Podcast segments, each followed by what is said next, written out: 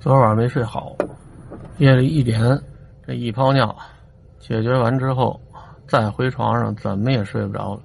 两点多钟，干脆起来开会直播，漫无目的的瞎聊，我也不知道是跟谁聊的，也没什么主题，一直聊到四点多，俩眼实在睁不开了，回床上睡觉去。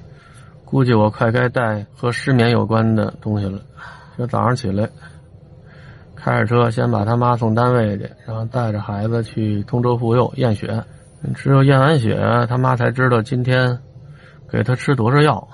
啊，他现在化疗的药是根据他的血象调整的。从医院回来，把他送到隔壁一个小朋友家。昨天小朋友晚上上我们家玩的啊，他妈带着他，挺喜欢和我们家孩子一块玩的。现在这孩子能找到一个谈得来的。伴儿不容易，那个孩子呢是喜欢组装电器，花花草草这类东西。我们家孩子喜欢的呢，什么拼图啊，搭个积木啊，啊，弄个磁力片啊，好这个。虽然喜欢玩的东西不一样，但是家里的玩具差不多都一样。带着一个玩具去人家，家里爷爷奶奶和那孩子正在剥毛豆呢。小孩一看我们家孩子来，可高兴了。从早上就盼着，因为昨天人走的时候说了，说今天找他玩去。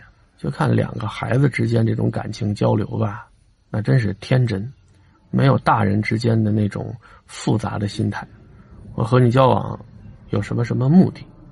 孩子没有，孩子就是我喜欢你，我和你交往；我不喜欢你，你能有再多的好玩具，我也不愿意找你玩去。把孩子搁在那儿，我开车去菜市场转一圈这每个人排解内心的郁闷、烦恼啊，都有不同的方法。有的人抽烟，有的人喝酒。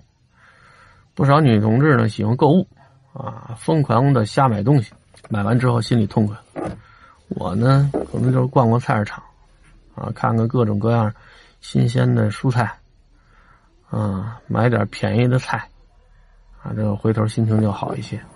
这孩子在我们这小区这一带啊，嗯，认识了一个、两个、三个、三个经常来往的小朋友了。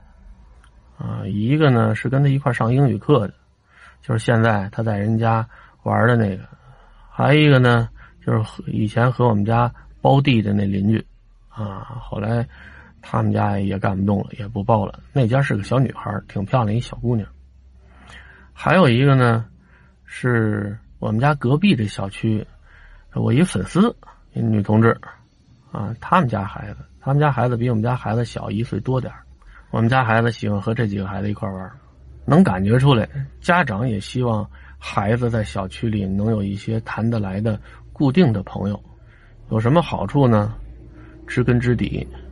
熟了之后呢，孩子之间交往，相互之间会谦让，啊，有时候陌生的孩子，你家孩子和人家玩，那保不齐你不了解人家孩子脾气，人家下手这轻重呢，可能就不一定掌握的好，碰着磕着，双方哪个家长都心疼，谁家都不乐意，啊，你经常交往的这些小孩家长之间呢也比较熟悉，啊，孩子也能玩到一块去。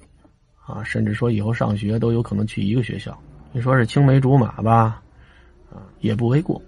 就和我们家一块玩的有一个小朋友呢，视力是远视，现在戴眼镜纠正的。我们家孩子就挺好奇的，说他要不戴眼镜的话，能看见吗？我说能看见，就是看东西比较费劲。有眼镜呢，可以纠正他的视力，以后长大了之后就不用戴了。我说你愿意戴眼镜吗？我不戴。我说你要想不戴眼镜，就不要经常看手机。我说以前你看手机是因为你住院，旁边没有爸爸妈妈陪着你，这手机呢能缓解你的焦虑。这些词儿呢孩子也不一定懂，啊，但是呢他在那儿听着似懂非懂。他现在也有意识的，嗯，脱离这手机，就是看一会儿手机。啊，做一会儿游戏，玩一会儿玩具，啊，写会儿英语。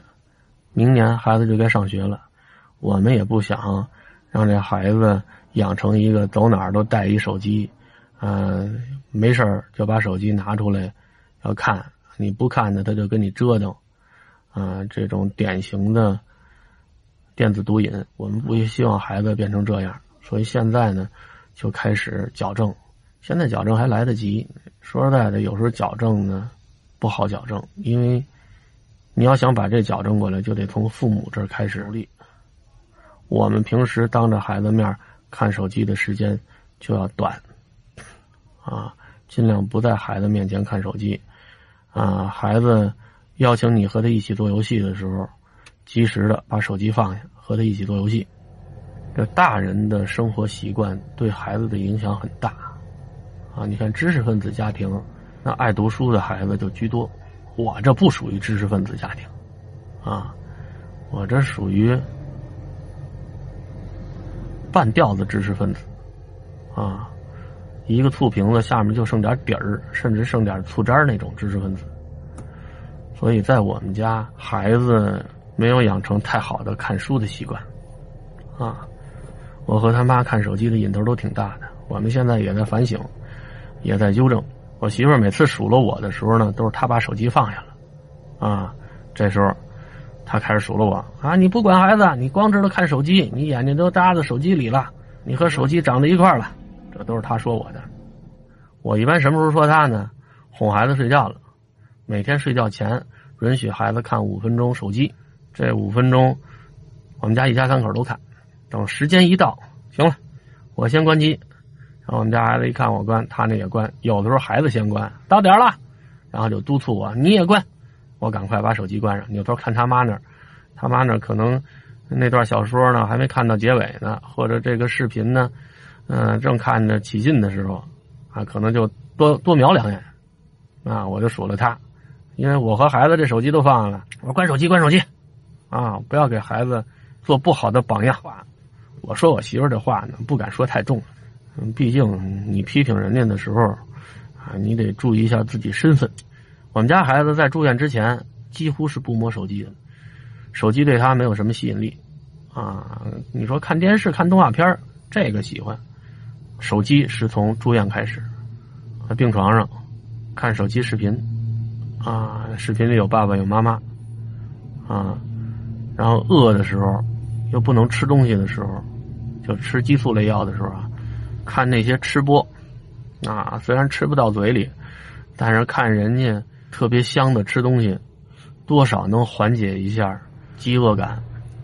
要么呢，就是在等待的时候，好比说一帮孩子望眼欲穿的等着爸爸妈妈去医院接他的时候，就把手机拿出来，啊，看他玩游戏呢，倒没什么，也可能是因为小，啊，还没有什么能吸引他的游戏呢，啊，他玩的游戏都是一些很简单的。所以在儿童医院血液病房的孩子视力都要受到一些影响，因为每个人都有一部手机，每个人都在看。在儿童医院血液病房的这些孩子的家长，我们很少看着这些家长在逼着孩子学习了，啊，有那大孩子一看就初中高中的，那父母呢真不知道这孩子最终的治疗结果。是不是令人欣慰的？所以能满足孩子眼前的一些需求，家长就尽量满足。万一我们家孩子活不到那天呢？但凡这个孩子进入了比较稳定的治疗期，家长呢都会逐渐的啊让孩子和手机剥离开啊。你甭管是看游戏还是看短视频啊这类东西。还是尽量的让孩子远离他，毕竟还要学习，还要生活。